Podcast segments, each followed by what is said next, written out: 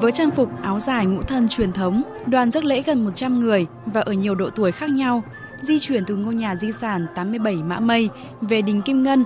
Trong không khí trang trọng thiêng liêng, các nghi lễ truyền thống như dâng lễ cửa đình, lễ cao ết thành hoàng, lễ dựng cây nêu được tái hiện một cách chân thực, mang đến nhiều cảm xúc cho người dân thủ đô cũng như du khách nước ngoài. Chị Nguyễn Phương Thảo ở quận Hà Đông, Hà Nội và anh Winsley, khách du lịch đến từ nước Anh cho biết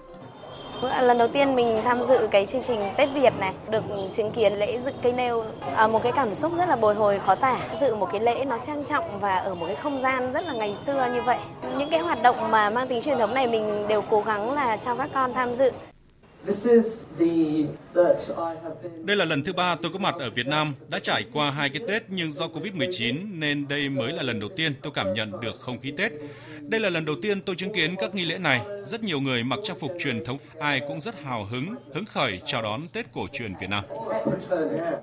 Theo bà Trần Thị Thúy Lan, Phó Ban Quản lý Hồ Hoàn Kiếm và phố cổ Hà Nội, việc phòng dựng các nghi lễ truyền thống trong ngày Tết cổ truyền không những gìn giữ và bảo tồn nét đẹp văn hóa của người Việt, mà còn giúp các thế hệ trẻ thêm hiểu, thêm yêu những giá trị quý giá của dân tộc.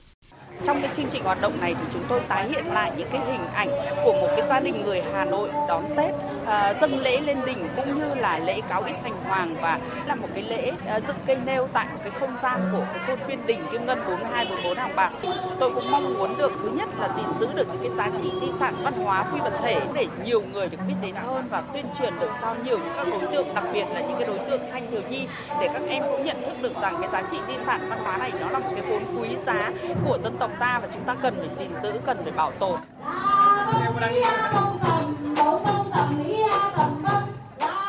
Cùng với các nghi lễ truyền thống, chương trình Tết phố Tết Việt còn có nhiều hoạt động biểu diễn nghệ thuật, giao lưu diễn sướng, âm nhạc truyền thống các vùng miền với sự tham gia của các đoàn nghệ thuật tỉnh Hải Phòng, Phú Thọ, vân vân. Bà Nguyễn Thị Lịch, nghệ nhân hát xoan thuộc đoàn nghệ thuật tỉnh Phú Thọ cho biết